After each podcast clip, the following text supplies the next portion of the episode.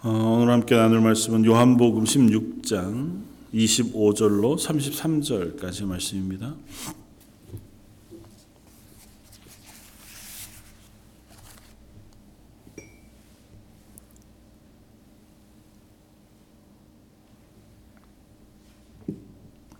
신약성경 요한복음 16장 25절로 33절까지 자, 예수님 우리 한 목소리 같이 한번 봉독하겠습니다. 이것을 비유로 너희에게 일렀거니와 때가 이르면 다시는 비유로 너희에게 이르지 않고 아버지에 대한 것을 밝히 이르리라. 그날에 너희가 내 이름으로 구할 것이요 내가 너희를 위하여 아버지께 구하겠다 하는 말이 아니니 이는 너희가 나를 사랑하고 또 내가 하나님께로부터 온 줄 믿었으므로 아버지께서 친히 너희를 사랑하심이라. 내가 아버지에게서 나와 세상에 왔고 다시 세상을 떠나 아버지께로 가노라 하시니 제자들이 말하되 지금은 밝히 말씀하시고 아무 비유로도 하지 아니하시니 우리가 지금에야 주께서 모든 것을 아시고 또 사람의 물음을 기다리지 않는 줄 아나이다. 이로써 하나님께로부터 나오심을 우리가 믿사옵나이다. 예수께서 대답하시되 이제는 너희가 믿느냐? 보라 너희가 다 각각 제 곳으로 흩어지고 나를 혼자 둘 때가 오나니 벌써 왔도다. 그러나 내가 혼자 있는 것이 아니라 아버지께서 나와 함께 계시느니라. 이것을 너희에게 이르는 것은 너희로 내 안에서 평안을 누리게 하려 함이라. 세상에서는 너희가 환란을 당하나 담대하라. 내가 세상을 이기었노라. 아멘.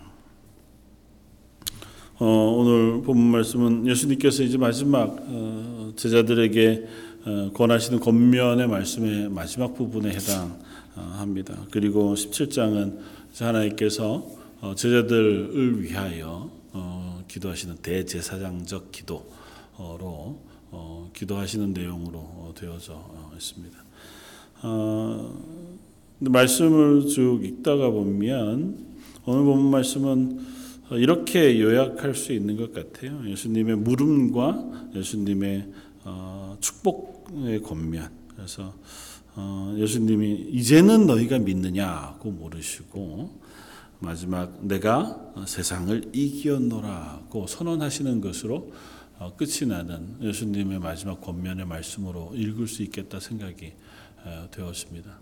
어, 근데 예수님께서 제자들에게 말씀하신 이제는 너희가 믿느냐라고 말씀하시는 그 믿음에 대한 이야기가 바로 앞선 제자들의 고백 때문인 것 같아 보입니다. 제자들이 예수님의 말을 쭉 듣다가 어, 25절로 28절까지 있는 말씀 가운데 이제 이것을 비유로 너에게 이제 동안은 일렀지만 이제는 어, 다시는 너에게 비유로 어, 말하지 않겠다고 말씀하시고 어, 나서 제자들이 예수님에게 어, 고백하기를 어, 이제 비유로 밝히 말씀하시고 아무 비유로도 말씀하시지 않으니 이제야 주께서 모든 것을 아시고 또 사람의 물음을 기다리지 않는 줄 알게 되었습니다. 고백하면서 이로써 하나님께로부터 나오심을 우리가 믿사옵니다. 이렇게 고백해요. 그러니까 이제 예수님에 대한 믿음의 고백을 이제야 정확히 알고 예수님에 대한 고백을 하게 되었습니다. 이렇게 이제 제자들이 고백하니까 예수님이 이 말씀하시 이제야 믿느냐 이렇게 말씀하십니다. 그런데 제자들의 고백과 예수님의 음, 대답 혹은 질문, 칭찬 아니면 어, 그 다음 말씀을 연결하여 어, 질문하는 질문처럼 느껴진 이 말씀 사이 약간의 어, 감정적인 괴리가 느껴집니다. 그러니까 어떠세요? 제자들이 이 고백하는 고백을 예수님이 어떻게 받으셨을까요? 아니면 제자들이 지금 고백하고 있는 믿음의 고백은 어떤 것일까요? 우리 믿음이라고 하는 것에 대해서 어, 여러 가지로 우리가 어, 뭐 함께 나누기도 하고 또 고민하기도 하고 고백하기도 하고 확인하기도 하면서 어, 믿음이라고 하는 명제가 어, 교회 안에서 그리스도인으로 살아가면서 너무 너무 중요하고 또 그 믿음에 대해서 우리가 여러 번 어, 고민하기도 합니다. 그리고 내게 정말 어, 믿음이 있었으면 좋겠다. 하나님 앞에서 믿음을 구하기도 하고 또 어, 내 믿음이 굳건하고 단단해지기를 사모하는 마음으로 하나님께 기도하기도 한단 말이죠. 그래서 믿음이란 말은 성경에 여러 번 반복되어져 나타나고 다양한 용도로 우리에게 들려지기도 합니다. 오늘 본문 가운데 제자들은 이제야 이제야 우리가 아, 믿사옵니다 하고 고백하면서 그 믿음의 고백을 아, 예수님께서 하나님께로부터 오셨다고 하는 사실 그 사실 우리가 이제는 믿습니다 이렇게 고백한단 말이에요. 사실 제자들의 고백은 분명합니다. 그리고 이 고백은 틀리지 않았고 그 믿음의 고백은 바른 고백이 분명합니다. 그런데 어, 예수님은 그런 제자들의 고백 앞에 어, 이렇게 말씀하시는 거죠. 이제는 너희가 믿느냐.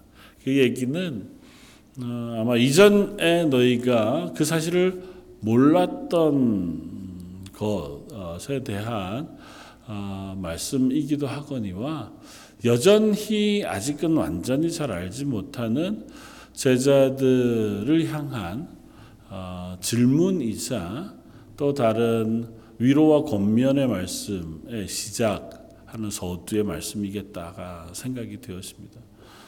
어, 왜냐하면 제자들이 여전히 어, 혼란한 중에 있습니다. 예수님이 마지막 날 이 만찬을 하시고 제자들에게 여러 말로 권면하시고 또 그 십자가의 사역과 구원의 사역에 대해서 이후에 일어날 일들에 대해서 성령이 너에게 임하시면 아, 너의 기쁨이 충만하게 될 것이다 고 하는 말씀까지 여러 번 반복해 말씀하시는 동안 제자들이 듣는 그대로 다 이해했다고 느껴지지는 않아요. 어, 복음서 안에서 제자들의 반응들이 그러했거니와 제자들은 종종 예수님의 말을 오해하기도 했고 가끔은 예수님의 말을 완전히 깨닫지 못해서 나중에 또 다뤄 가서 예수님에게 묻기도 하고 그런단 말이죠.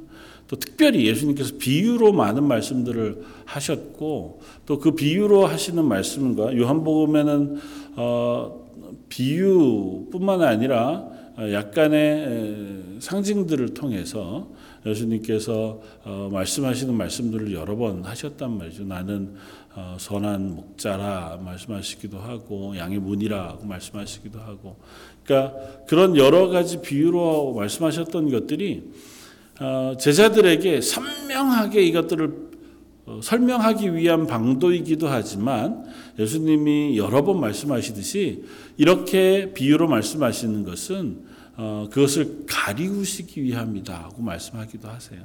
그러니까 말씀을 다 깨닫지 못하는 이들에게 어, 어차피 이들이 예수님의 십자가의 사역 구원에 대하여 설명한다고 해도 그들이 다 깨달아 알 수 없기 때문에 비유로 말씀하셨다고 말하기도 합니다. 마가복음 4장에 보면 이렇게 말씀하세요. 예수께서 이러한 많은 비유로 그들이 알아들을 수 있는 대로 말씀을 가르치시되 비유가 아니면 말씀하지 아니하시고 다만 혼자 계실 때에 그 제자들에게 모든 것을 해석하시더라. 그러니까 비유로 말씀하시는 것은 어, 좀더 쉽게 설명하시기 위함이기도 하지만 결국은 그럼에도 불구하고 깨닫지 못하는 이들에게 그 말씀들이 가리워지기도 하게 하는 이유였고 때문에 제자들에게는 따로 때로는 그 비유의 말씀들을 설명해 주시기도 하셨단 말이죠. 근데 어, 여전히 제자들이 3년 동안 귀하게 예수님의 뒤를 따라다니며 말씀을 배웠지만 아직도 불분명합니다. 특별히 예수님의 십자가의 죽으심과 부활 그리고 승천하시는 이 구원의 사역에 대해서는 제자들에게는 아직도 어, 명확하지 않고 불분명해요.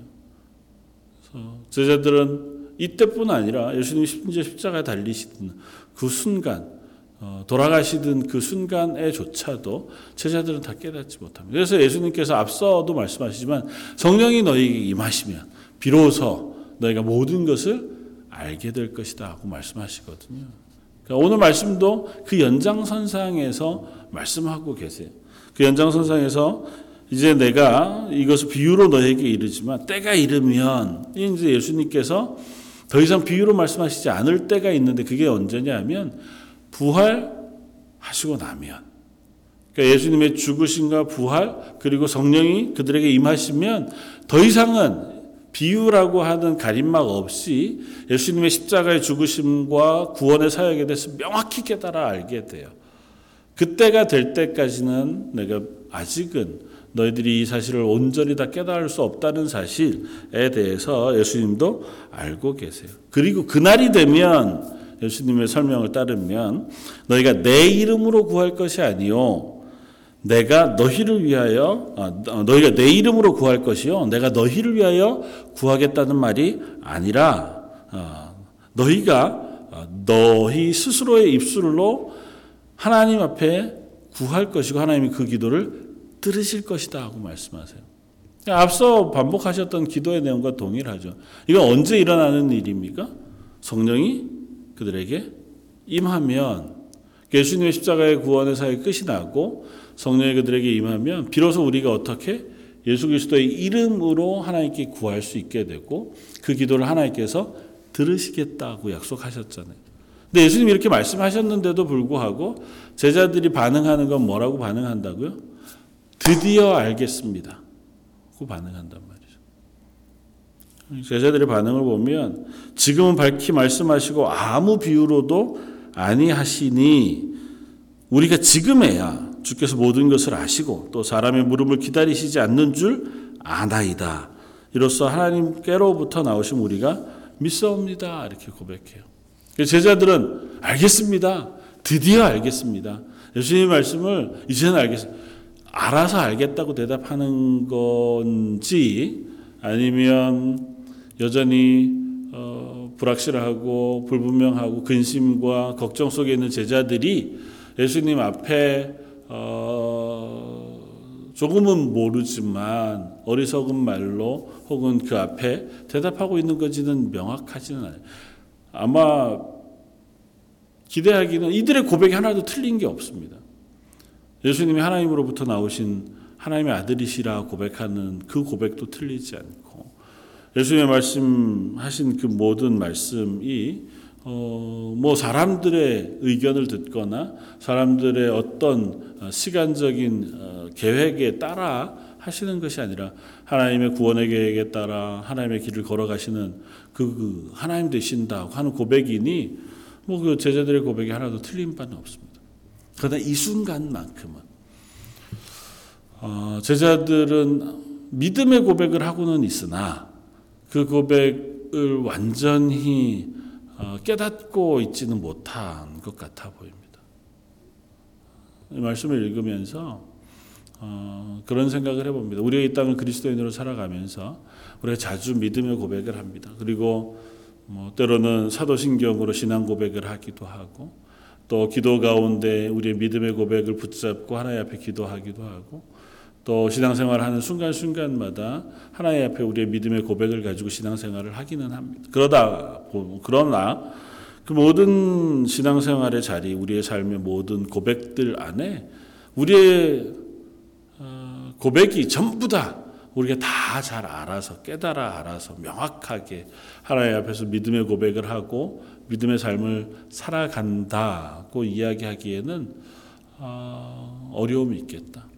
우리는 뭐 믿음에 연약한 때도 있으니까요. 이제 점점 자라가면서 신앙의 연륜이 깊어가면서 조금 더 성경을 명확히 알아가게 되어지고 또 하나님에 대한 믿음의 고백들이 점점 점점 쌓여가고 체험들이 쌓여가면서 하나님이 누구신가 그리고 예수님의 십자가의 그 구원의 놀라운 고백이 명확히 나에게는 어떤 의미인가 그리고 내가 그리스도인으로 사는 것은 무엇이다 하고 하는 것이 점점 점점 쌓여가고 자라가겠죠. 그러나 그 순간순간마다 우리가 드리는 고백은 아마 틀리지는 않을 겁니다. 사도신경의 신앙 고백도 우리가 처음 교회 출석해서 잘 알지 못하는 채로 따라하는 어, 사도신경의 신앙 고백이라 할지라도 그 고백이 우리의 고백이 되는 건 맞거든요. 그러나 그 사도신경의 내용 전체가 내가 정말 인정이 되고 이해가 되고 그 고백이 내 것이 되어서 감격함으로 하나님께 그 믿음의 고백을 해내는 동안은 우리 신앙이 자라가는 과정들이 필요하다는 거죠. 그러면서 그 중심에 그 고백이 정말 내 믿음의 고백이 되는 데에 가장 중요한 사건이 하나 있는데 그게 뭐냐 하면 예수님의 십자가의 사건. 그것이 나에게 어떤 의미가 있는가. 목사가 하는 설교 가운데 예수님의 십자가의 사건이 얼마나 놀라운 사건이고 그 사건을 통해서 우리가 얼마나 죄인인데 하나님의 구원을 얻은 그리스도인이 되었는지 구원받은 성도가 되었는지 하나님의 자녀가 되었는지에 대한 설명을 다 듣고 그게 내 귀에 얼마든지 많이 들려져서 알고 쓰고 그렇게 되어준다 할지라도 내 믿음의 고백, 내 마음의 중심에 그렇습니다. 음, 내가 예수님의 십자가에 의해서 죄사함을 얻은 죄인이요. 또 그 십자가로 인하여 하나님의 자녀가 된 하나님의 백성입니다고 하는 고백이 명확하게 고백되어지는 것은 전혀 다른 의미이기도 하다는 거죠. 아는 것과 우리 가운데 성령이 역사하셔서 그 믿음의 고백을 내 입술로 드리는 고백은 명확하게 다를 겁니다. 그리고 그 고백이 내 속에서 드려질 때 비로소 우리는 명확하게 예수님이 십자가의 죽으심으로 우리에게 전하고자 한 그 구원의 사건을 이해할 수 있고 그리고 그 구원을 내 것으로 경험한 사람만이 성경에서 얘기하는 하나님의 말씀에 순종할 그 순종의 자리로 나아갈 수 있고 그 순종을 기꺼이 믿음으로 우리가 행해 갈 수 있는 그리스도인이 되어질 수 있다고 하는 사실을 우리가 배워갑니다. 그러면 그것 전에 그 완전한 그것도 사실은 어느 딱 시점으로 얘기할 수 있지만 우리의 믿음의 여정 가운데 꽤 긴 시간이 걸리기도 하거든요. 그 시점 가운데 중간에 우리가 계속해서 드려지는 고백과 예배는 헛것이냐 그렇지 않고 그때도 여전히 하나님 우리의 고백을 들으시고 우리의 믿음을 받으시지만 그러나 우리에게 명확하게 이 사건의 고백이 필요하다고 하는 사실을 우리가 확인할 필요가 있다. 오늘 제자들의 모습을 통해서 그런 모습을 확인할 수 있는 것 같아 보입니다. 제자들은 예수님에게 대해서 자기 신들의 믿음의 고백을 합니다. 물론 이 고백뿐만 아니라 그 앞서 베드로의 고백을 우리가 잘 알잖아요. 예수님께서 이제는 내가 어, 군병들에게 잡히고 십자가에 달려 죽게 되어질 것에 대해서 말씀하니까 예수님이 어, 제자 어, 베드로가 예수님에게 말합니다. 주여 그리하지 마옵소서. 결코 그렇게 두지 않겠습니다. 그리고는 다른 제자들을 선동해서 아니 선동이라기 아니라 어, 이야기합니다. 어, 너희들도 그렇지 목숨을 걸고 우리가 어, 내가 죽을지언정 예수님을 그 자리에 세우지 않겠습니다. 빼앗기지 않겠습니다. 제자들도 다 동일하게 얘기해요. 그렇습니다. 우리도 그렇게 하겠습니다. 예수님 그, 사, 그 모습을 보시면서 어, 한편으로는 사랑의 마음과 한편으로는 어, 긍휼의 마음, 측은한 마음을 가지고 보셨겠다 생각이 되지만 이날 저녁 일이거든요. 아직 제자들은 명확히 모릅니다. 아직 제자들은 이 사건에 대해서도 모를 뿐만 아니라 자기의 믿음에 대해서도 명확하지 않습니다. 베드로의 고백이야말로 담대한 믿음의 고백이었을 겁니다. 실제로 그러하기도 했고 제자들도 실제로 그럴 마음이 있었을 겁니다. 3년여 예수님을 따라다니면서 그들이 예수님에게 배운 것과 그 믿음을 따지자고 한다면 그들의 마음은 진심이었을 겁니다. 열심도 있고요. 그러나 그들이 예수님이 죽으시고 다시 사셔야만 우리의 죄가 사해지는 구속의 사역을 완성하신다는 사실은 아직은 깨닫지 못한 상태였다는 거죠. 그랬기 때문에 그들은 그 수준에서 예수님에게 고백하고 그 믿음의 고백을 예수님께 드리고 있는 것입니다. 예수님은 그렇게 고백하는 제자들에게 오늘 말씀하시는 겁니다. 이제는 너희가 믿느냐? 야, 이제는 너희가 믿게 믿, 믿는 것 같으냐? 아니, 너희는 정말 이제는 어, 믿게 되었느냐? 이렇게 물으시는 것 같아 보여요. 그리고는 예수님이 하시는 말씀이 어떻습니까? 보라, 너희가 각각 다 각각 제 곳으로 흩어지고 나를 혼자 둘 때가 오나니 벌써 왔도다. 너희가 날 믿느냐? 야, 이젠 너희가 날 믿게 되었구나. 칭찬하시는 것 뭐으로 표현해도 그 다음에 나오는 예수님의 말씀과는 잘 연결이 안 돼요. 그들은 믿음의 고백을 하지만 그러나 나는 내 길로 가야 할 것이다. 이제 너희는 각기 제 길로 가고 나를 홀로 둘 때가 왔다. 이미 되었다. 예수님은 홀로 이 십자가를 지시고 죽으시고 부활하시는 그 구속의 사역에 길을 가셔야 한다는 거죠. 제자들은 그건 기대하지 않았습니다. 여전히 그 길은 잘 알지 못합니다. 어렴풋하게 예수님 말씀하시니까 근심 가운데 두려움 가운데 그것이 무엇일까는 생각할지는 몰라도 아 이제는 예수님 십자가 지시면 그걸로 우리의 구원을 이루시겠군 그 사실을 아직 몰라요. 성령이 임하시고 예수님 죽으시고 부활하시는 그 사건이 일어나고 나서야 비로소 제자들은 그 사실에 대해 깨닫게 되었습니다.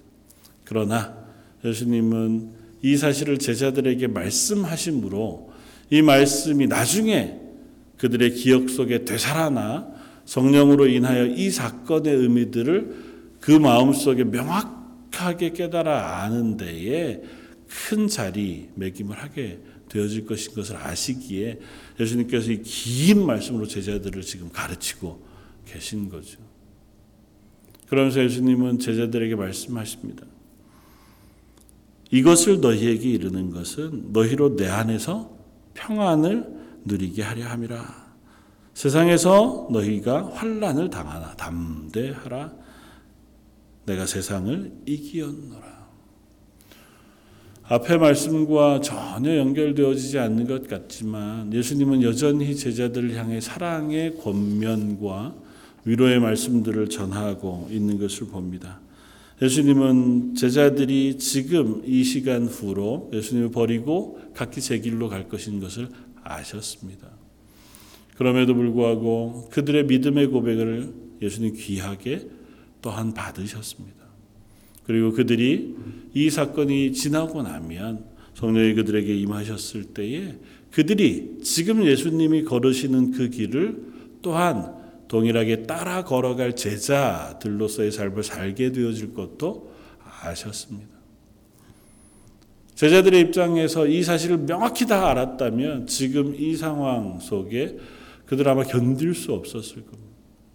예수님을 의지하여 예수님과 함께 이 땅 가운데 하나님의 용사로 혹은 하나님의 나라의 일꾼으로 세워져 간다고 하면 얼마나 용기 백배 할 만한 일이에요. 그런데 예수님은 죽으시고 부활하셔서 하나님의 나라로 가시고 하나님 우편으로 가시고 우리만 홀로 남아 이 땅 가운데 하나님의 사람을 살아간다 하고 생각했다면 아, 제자들은 그것을 견디기가 어려웠을 겁니다.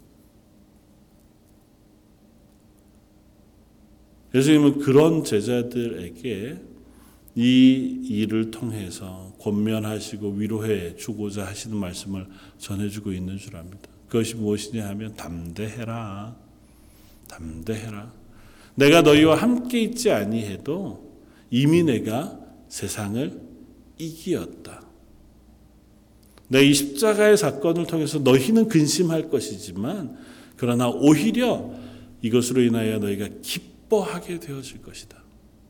이 사건이 지금 표면적으로 당장 눈앞에 보기에는 두렵고 어려운 사건이자 너희들이 이해하기 어렵고 혼란스러운 일들이겠지만 성령이 너에게 임하셔서 이 십자가의 구원의 놀라운 비밀을 깨닫게 되어지고 난 뒤에 그 성령을 의지하여 이 땅 가운데 살아갈 때에는 오히려 이 사건으로 통하여 너희가 마음에 기쁨을 얻고 평안을 얻으며 그 성령을 의지하여 이 세상을 이긴 예수 그리스도의 뒤를 따라 너희도 세상을 이기며 살아가게 되어질 제자로 서게 되어질 것이다고 하는 말씀을 하고 계시다는 것입니다. 저 여러분들에게도 하나님 동일한 말씀을 하시는 줄 압니다. 저희가 믿음의 자리에 따라서 혹은 우리의 고백에 따라서 아니면 우리의 환경에 따라서 우리가 알고 있는 믿음이 때로는 굉장히 단단해지기도 하고 흔들리지 않은 굳건한 믿음이 고백이 드려지기도 하고 때로는 그 믿음의 고백이 흔들리기도 하고 아니면 믿음의 고백은 흔들리지 않으나 내 상황 때문에 혹은 여러 가지 이유로 약해지기도 하는 그런 시간들을 지나가면서 우리가 살아갑니다. 그러나 이미 우리는 예수 그리스도께서 십자가의 죽으심으로 우리를 대속하셔서 하나님의 그 삼으신 그 놀라운 구원의 은혜를 받은 사람이라고 하는 사실을 잊지 말아야 합니다. 그 사실을 잊지 않을 때에 우리는 믿음을 놓치지 않을 수 있습니다. 왜냐하면 이곳에서 믿음의 대상 혹은 믿음에 대한 설명의 제중심은 뭐냐면 우리가 무엇을 누구를 믿고 있느냐고 하는 또 어떤 사건을 믿고 있느냐 하는 것에 대한 질문이거든요. 제자들은 어쩌면 나는 믿습니다. 이제는 알게 되었습니다. 이제는 내가 예수님을 놓치지 않고 믿을 수 있습니다. 그렇게 고백하는 것인지 몰라요. 내가 열심을 가지고 예수님을 따를 자신이 있습니다. 이제는 흔들리지 않고 예수님을 놓치지 않을 자신이 있습니다. 그렇게 고백하는 고백이지만 예수님이 그들의 믿음이 바뀌어 우리의 믿음은 약할지라도 아니면 우리의 열심은 약할지라도 아니면 우리는 여전히 죄인이고 아무것도 할 수 없는 자격 없는 사람이지만 그러나 믿음의 대상이 되신 예수 그리스도의 십자가의 그 구원이 확실하기에 그 하나님의 구원의 놀라운 은혜가 확실하기에 내가 그 은혜를 의지하여 그 십자가를 의지하여 하나님의 사람으로 이 땅을 살아갈 수 있습니다.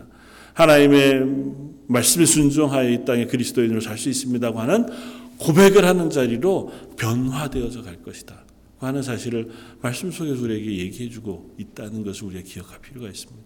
그러니까 우리의 믿음은 내가 얼마나 어, 확신을 가지고 믿느냐에 달려 있는 것이 아니라 내 믿음의 대상이신 예수 그리스도 그리고 그 십자가의 구원의 사역 또 그 구원의 계획자이시자 오늘도 그 구원의 주권자이신 하나님 그분을 향한 신뢰 흔들리지 않는 믿음의 고백 그것들을 우리가 붙들고 있느냐고 하는 그 질문과 그 고백을 우리에게 묻고 있는 것이라는 것입니다. 제자들은 지금은 그렇지 못합니다.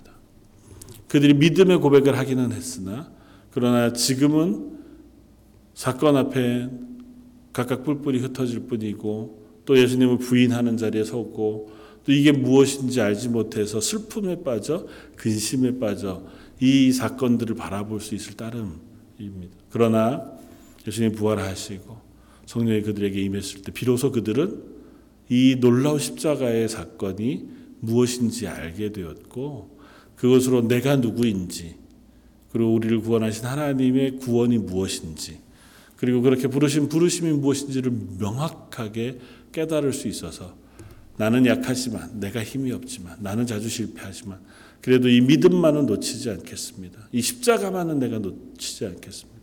내가 연약할수록 더 십자가를 붙들고 내가 부족할수록 더 십자가를 붙들어 이 땅에 그리스도인으로 살겠습니다고 하는 고백을 이들이 할 수 있었다 생각이 되었습니다.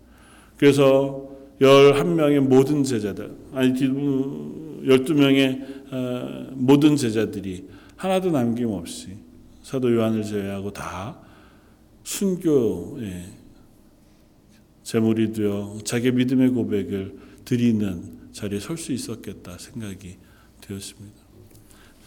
이 말씀을 생각하면서 저는 그런 고백을 어, 하게 되어지길 원합니다. 지금 우리의 믿음 그것이 어, 얼마나 확신에 찬가? 아니면 얼마나 지식에 가득한가? 얼마나 어, 내가 놓치지 않을 자신이 있는가?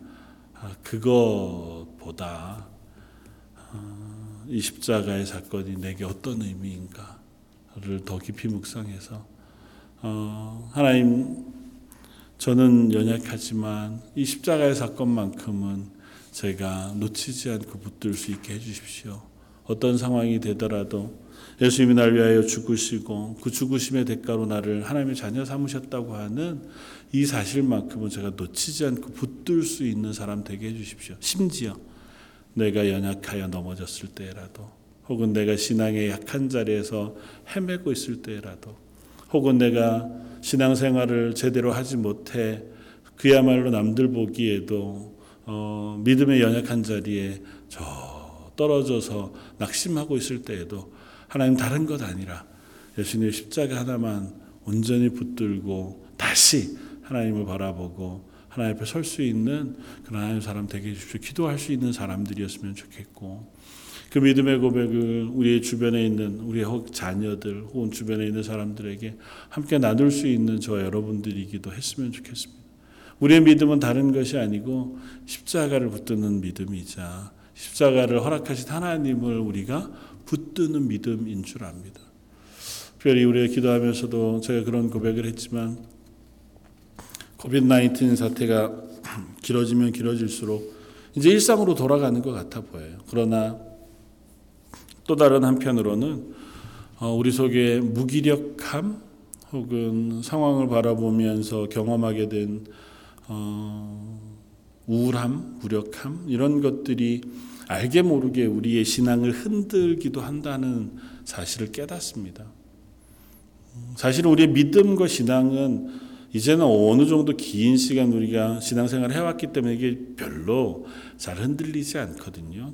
어느 정도 단단하고 특별히 여기에 계신 분들은 더 그럴 텐데 그런데도 불구하고 때로는 내가 전혀 인지하지 못하는 사이에 내 믿음의 고백 그리고 하나님 앞에 드리는 예배, 하나님 앞에 드리는 기도 또 우리의 신앙의 고백들이 어, 선명하고 뜨거운 그 분명한 고백을 놓쳐버리고 그냥 익숙해져 버린 채로 이렇게 어, 희미해져 가고 흔들려 가기도 하겠다는 생각을 하게 됩니다.